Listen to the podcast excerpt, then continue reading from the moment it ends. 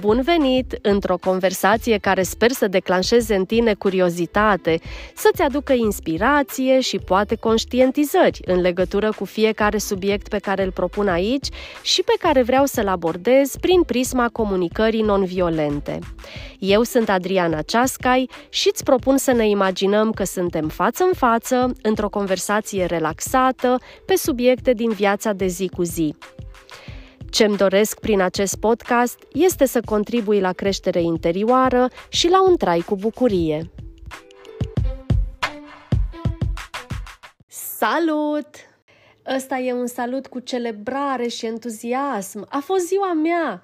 M-am sărbătorit și bucurat de mine în această etapă a vieții mele. Și cu ocazia asta, prietena mea care e astrolog mi-a zis așa Vezi că aniversarea e un fel de revelion personal. Acum e un moment bun de introspecție, tras concluzii, pus intenții, făcut planuri – Hmm, mi-a plăcut sugestia ei. M-a atras ideea de revelion personal, mai ales că am deja obiceiul de a mă uita la mine și a găsi răspunsuri în mine. Îmi place ideea de introspecție și ce moment mai bun decât acum în preajma aniversării. Apropo de introspecție, știu că nu toată lumea are acest obicei și vreau să te încurajez spre asta. Mi-am amintit de primele plimbări din toamna asta, când a fost ceață. Îmi amintesc clar plimbarea de pe un deal între două păduri, unde de obicei e priveliște deschisă, câmp vizual larg, dar acum cu ceață nu se vedea nimic.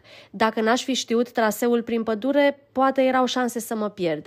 Puteam vedea la câțiva metri în față și atât. Sigur, era un aspect misterios, frumos, dar complet diferit decât de obicei. Și ce țin minte este gândul pe care l-am avut atunci, și anume, când în exterior e ceață, uite-te în interior. Am zâmbit și am stat o vreme cu ideea asta. Când în exterior e ceață, uite-te în interior.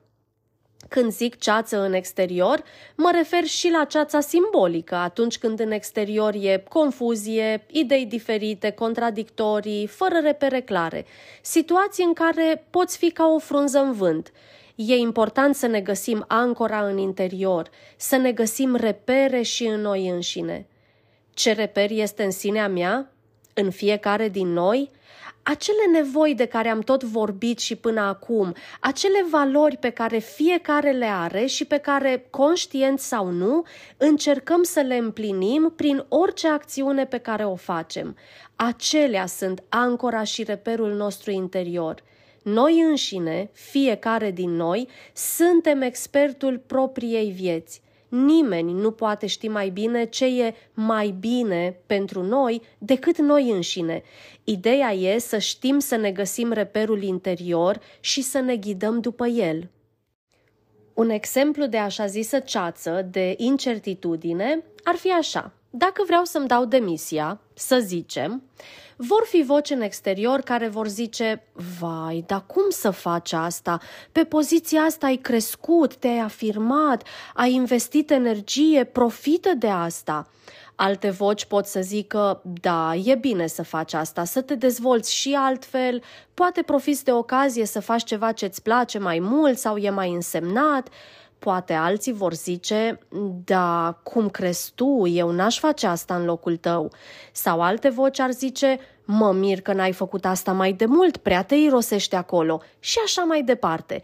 Ăsta e un exemplu destul de elocvent despre ce vreau să zic cu ceața din exterior când ceea ce se trezește în tine naște în exterior reacții și idei contradictorii, diferite și nu ai parte de confirmare. În astfel de situații este incredibil de util și de sănătos să știi să te uiți în interior și să identifici, să vezi valorile pe care încerci să le împlinești prin decizia ta. În exemplul cu demisia, poate îți împlinești nevoia de evoluție, de însemnătate, dacă alegi să faci altceva ce are mai multă însemnătate și sens decât actuala ta activitate profesională. Sau poate împlinești nevoia de conexiune și apropiere cu cei dragi, dacă alegi să aloci mai mult timp oamenilor importanți din jurul tău și așa mai departe. Odată ce știi ce urmărești să fie împlinit în tine, nu mai contează ceața din exterior, teoriile și opiniile contradictorii. Alt exemplu din experiența mea, am decis să-mi înscriu copiii într-un sistem alternativ de învățământ.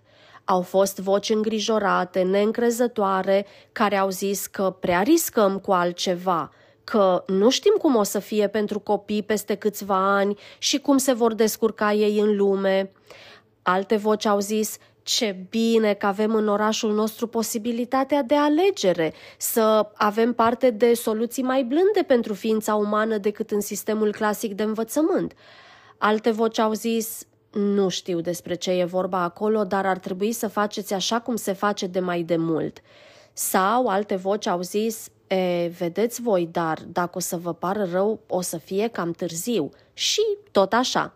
Dacă am fi luat în seamă ce părere am primit, nu ne-am fi putut decide niciodată să alegem o școală sau alta. Am fi rămas mereu cu îndoieli.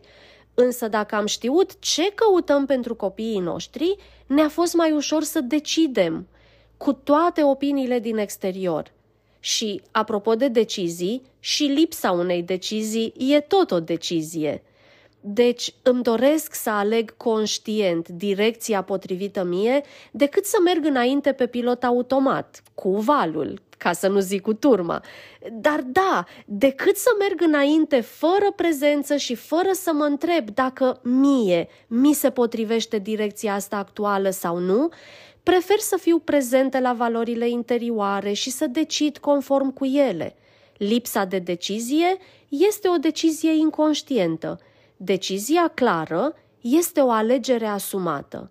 Da, câteodată e mai greu, mai provocator, însă dacă vine din interiorul meu, are sens, îmi aduce autenticitate, adevăr personal și atunci s-ar putea să accept și provocarea mult mai ușor.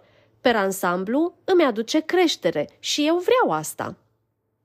Ce vreau să spun cu toate astea este cât de sănătos și cu împuternicire este să te cunoști pe tine, să știi ce din tine vrei să împlinești și să acționezi conform cu valorile tale.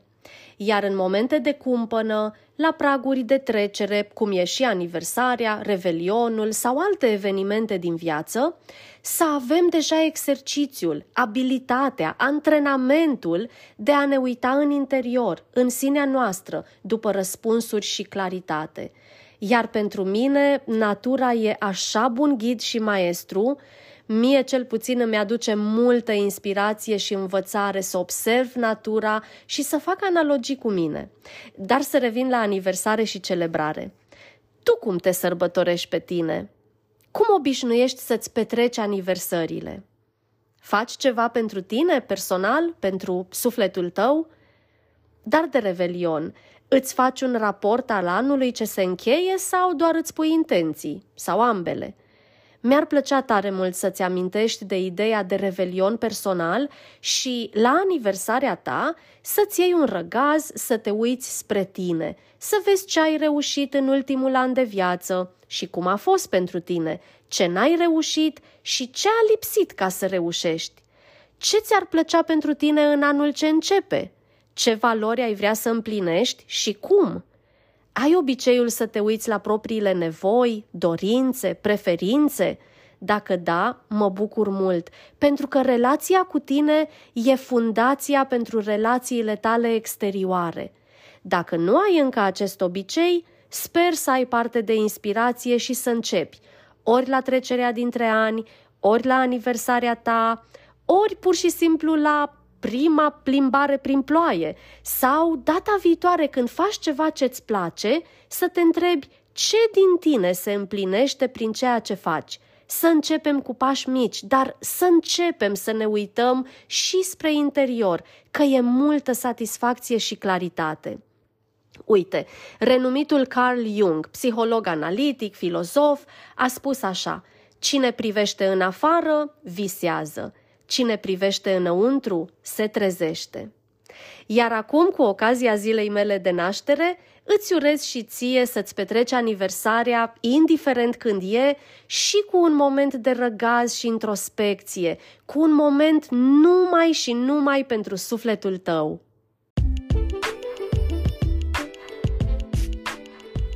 Ți-a plăcut ce ai auzit aici? Întreabă-te mai specific – ce anume ți-a plăcut, concret?